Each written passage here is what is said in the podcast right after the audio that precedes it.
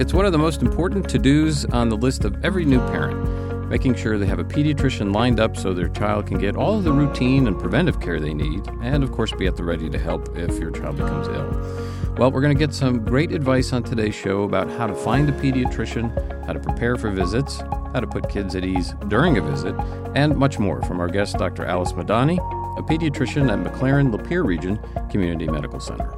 This is McLaren's In Good Health. I'm Michael Carisse. And Dr. Madani, can you start by sharing a few suggestions for parents who are looking for a pediatrician? What characteristics or experience should listeners be considering when making that choice? So, when you're looking for a pediatrician, uh, you can start out with looking for a trusted source, maybe from a friend or parent, family member who might know of a provider in your area. Another option you can use is another medical provider. So if you have an OB or family practice physician, you might ask if there's uh, someone that they recommend for your child. And then beyond that, there are websites. Uh, one trusted website would be Bright Futures or healthychildren.org. And on that website, you can put in your zip code and you can find a pediatrician that would be listed that that would be a trusted provider. In terms of qualifications or characteristics, I think that's pretty straightforward. So you want someone who's competent, someone who is compassionate, someone who listens, uh, someone who loves children and has good bedside manner, as well as they're scientific, like they um, are very systematic in how they diagnose and treat your child. You know, it's been a long time, I have to admit, since I had to select a pediatrician. So I'm trying to remember if it was customary to do an interview or a visit ahead of time um, before you make a choice, or is that not acceptable? No, that's definitely acceptable. I encourage people to come and make an appointment with me. I love talking to people and meeting with them. I think it kind of eases a lot of apprehension having that face to face appearance, and you can always ask questions that you might have for me. You get to see the location and the staff and and so you're not having to wonder about all these things when your child is actually sick. All you need to do is just call our office uh, to do that, or if there's another provider in your area, you can ask if they do allow for that service. Yeah, you could see how that would make sense because as you mentioned, you don't want to show up and be meeting everybody for the first time and be unfamiliar with how the practice works. Right.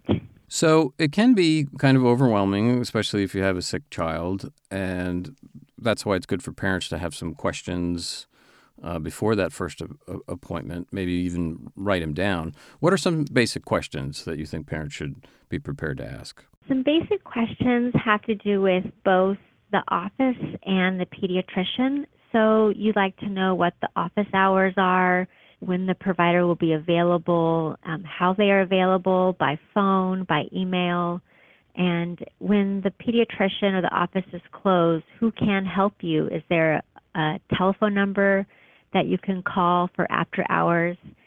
Also, a lot of parents will ask me, where should I go for care? Like what emergency department or what hospital? Also, you know, there are different, depending on where you live, there might be different facilities like specialists. So it's kind of nice to know like where your provider is affiliated with or where they refer to. Other questions that you might have have to do with the style of the pediatrician. A common question I get is, you know, we vaccinate or we don't vaccinate. How do you feel about that? Um, can you still see my child? Or, you know, we vaccinate. Um, do you see children that aren't vaccinated and how do you protect those children? Uh, those are probably the most common questions I come across. That's a really big issue these days, the vaccination question. It is. It definitely is. So you have a sick kid and they're in the office, and you know, it can be a little bit sometimes unsettling for them. What are some techniques for putting a child at ease during the visit? That's an interesting question. It's not something that I was ever taught how to do, but it's something that I've kind of learned on the job.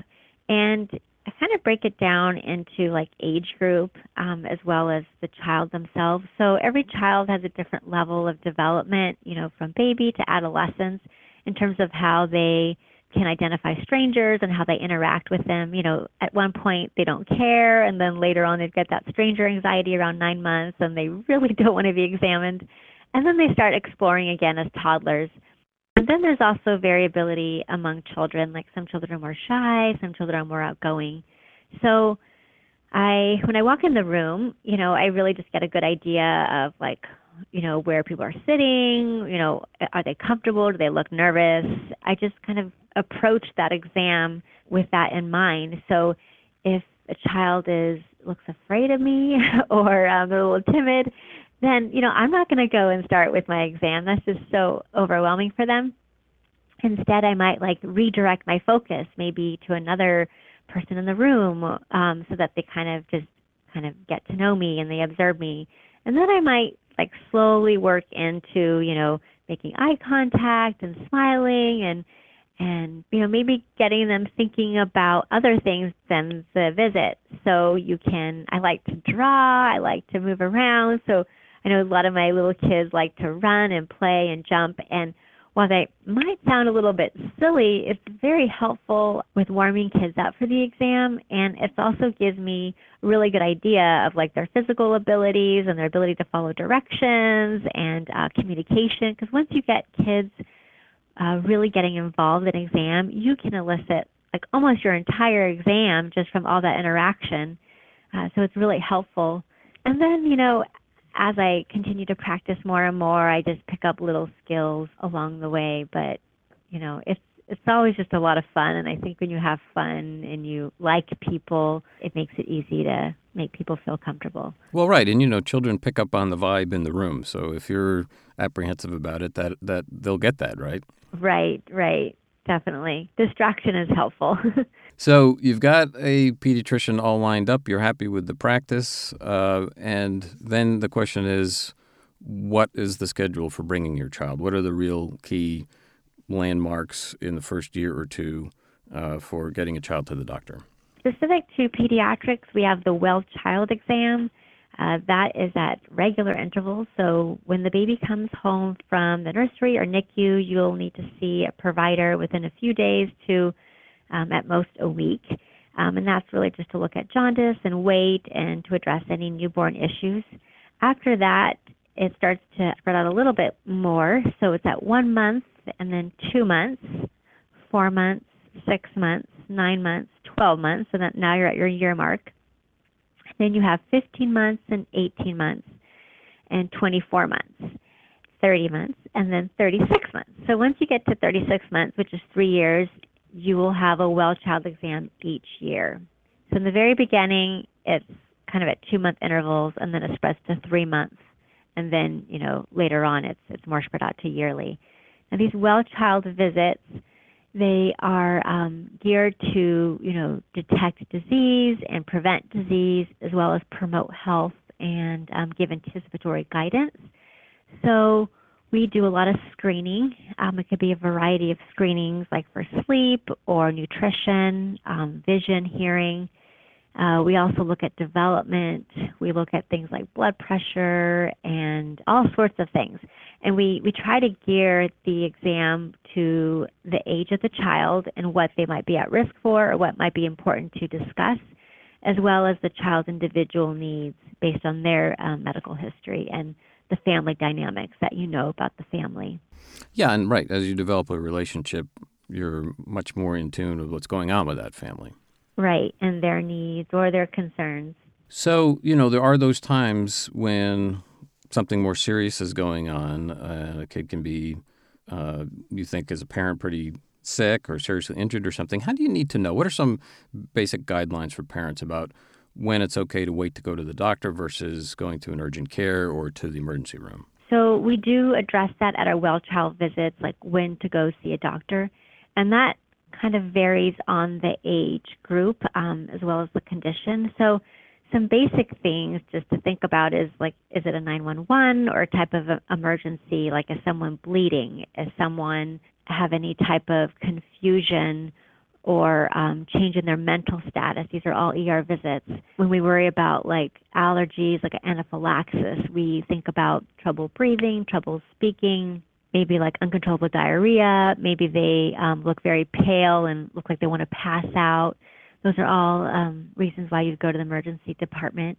Uh, when it comes to an illness, so we have a lot of children that are sick with runny nose and congestion and cough. Well, a lot of that can be handled at home if they are an otherwise healthy child. Um, the exceptions are going to be children, you know, with cerebral palsy, trach dependent, you know, kids with chronic medical conditions. Um, they might be more likely to decompensate and need uh, more emergent care. But for your general like viral illness, if you are able to handle it at home, like they're breathing comfortably, they're eating, they're, you know, using the restroom, making good wet diapers, and a lot of times that can just involve a clinic visit, not emergency department visit. But when that changes, when they're vomiting and you know they can't even take in water, or you haven't seen them go to the bathroom, or there hasn't been any wet diapers in six hours, or you know they're refusing to eat, they're having difficulty breathing, those are all ER visits. So in short, an ER visit is very helpful for um, severe emergent medical conditions because the ER can provide that extra care. They can provide antibiotics IV, they can provide IV fluids, they can provide oxygen, and they can do imaging such as CT and MRI as well as X-ray. And the clinic is more for um, you know illnesses and well child visits as well as any type of like non-serious injury that needs evaluation. Now, if this all sounds confusing and you're just not sure, especially in the moment when it happens, uh, McLaren does have a telephone number, and it's 810-667-5500. That number, pediatrician is available 24 hours a day, seven days a week, and you can call us. You can tell us what's going on, and we can do our very best to help guide you in the right direction. You know, is it an urgent care visit if the clinic is closed, or is it an ER visit? Well, that's good to know. I'm going to repeat that number, folks. So this is a pediatrician on call from McLaren. That's 810 667 5500. And I'm afraid to say we're out of time, Dr. Madani, but I want to thank you very much for providing all that great advice to our parent listeners today. Oh, thank you so much, Michael. Dr. Alice Madani is a pediatrician at McLaren Lapeer Region Community Medical Center. To learn more about Dr. Madani or to submit a question, visit mclaren.org/madani. If you found this podcast helpful, please share it on your social channels or check out the full podcast library for additional topics that may interest you. This is McLaren's In Good Health. Thanks for listening.